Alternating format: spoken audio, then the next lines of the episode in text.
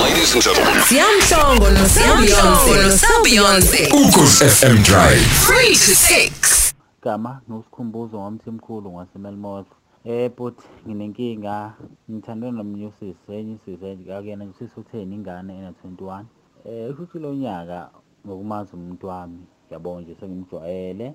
Ngithi mangimbuze unankingane angitshela ukuthi yazi ngiyareshwa ngiyareshwa ubaba owayeganwe umamncane wakhe. Futhi sesikamakho omncane umakho beseshonile wahamba esikwala emelmoth ohlala kositenge ngifuna usizo bafethu lo muntu uyagula ngoba ufunde since ngixoxele ukuthi wayengaze muntu ukuthi wamtshela uma wakho ukuthi uma wakho ashaya yena nathi ufuna ukumoshela umuzi wakhe. Indlela abehlukumeza ngayo eyimbi kakhulu. Bahlukunyezwa sexually physically mentally yabo? Since ngixoxele kusho ukuthi manje kuyavuka. Ifinde kufanele ngixoxise lona lelo ngiqaqise lona ukuthi ngingenze njani ngoba sengizamile izinto anginayo-ke nemali kumse ku-private counselling angikwazi ngoba kwa-D_S_D mhlawumbe angasuke beyifune ukuthi avule icala. Whereas yena uyafunda uyasaba-ke nokuvula icala ngoba usaba nokumosha umndeni kanye nokunakhuza futhi. Usaba nje konke nokuthi uzothi meselivulile mhlawumbe uphazamiseke. Ngiyacala ukuthi nalo muntu uyasho ukuthi wayemsabise ethi uney'ndlebe unamehlo yonke indawo nje uma ekhuluma uyomenza something. Ifinde-ke bafethu ngicane ngiqaqise lona yilelo ngiyacela. Uyafunda ekholeji.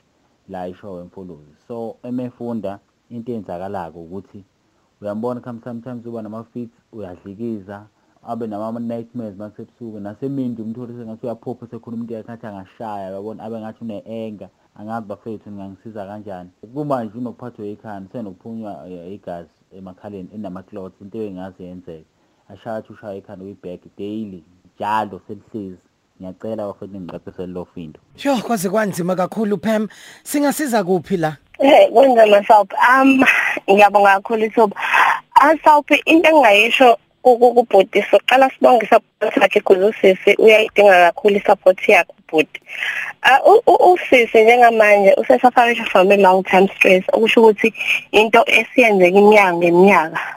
So before nje kuye kuma cases nani nani usisi kusafanele yena kuqala alulekwe ngokwengqondo ukuze akwazi ukuthi yena naye aphile kuqala emqondweni ngoba njengamanje njengoba isimo Africa kanje okusho ukuthi kwayena useyagula usisi. Emncane kanjena nje just 21 yes esamncane kanjena esana 21 so uyabuka nje ukuthi uyosefika ku30 kuyobe kunjani. So um njengoba ethi ubhuda kanayo imali engithanda ukudlulisa ukuthi asidingakala ukuthi azabe nemali. Zonke isikhathi esiningi izibhedlela nje zahulumeni zinawo ama psychologist are for free. Oh. As yes mostly nje ibhedlela zahulumeni zinama department ama psychologists and they are for free. So abantu fanele bakwazi lokho bakwazi ukuyisebenzisa leyo nto. And kuna manye kama organization khona omunye umlaleli ngiyade ngilalela oke washo ukuthi naka lifeline nakhona is for free. So sis angakuthola ukulukelekwa ngokengqondo lapho. Um mase ngiyaqhubeka siya nawe sawubhingisha ukuthi um in terms of usisi njengoba eresho efuela omncane siyazi khona nje case ekhona njengamanje yasisi nayo oresho esamncane.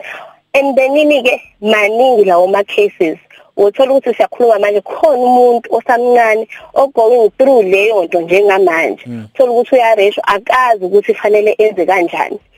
Esikhathi esiningi ke emndenini kuba into yasemndenini iyafishwa iyihlazo eh loyo oreshwayo uyatshela ukuthi ungasho or sokubulala sokwenza ukuthi.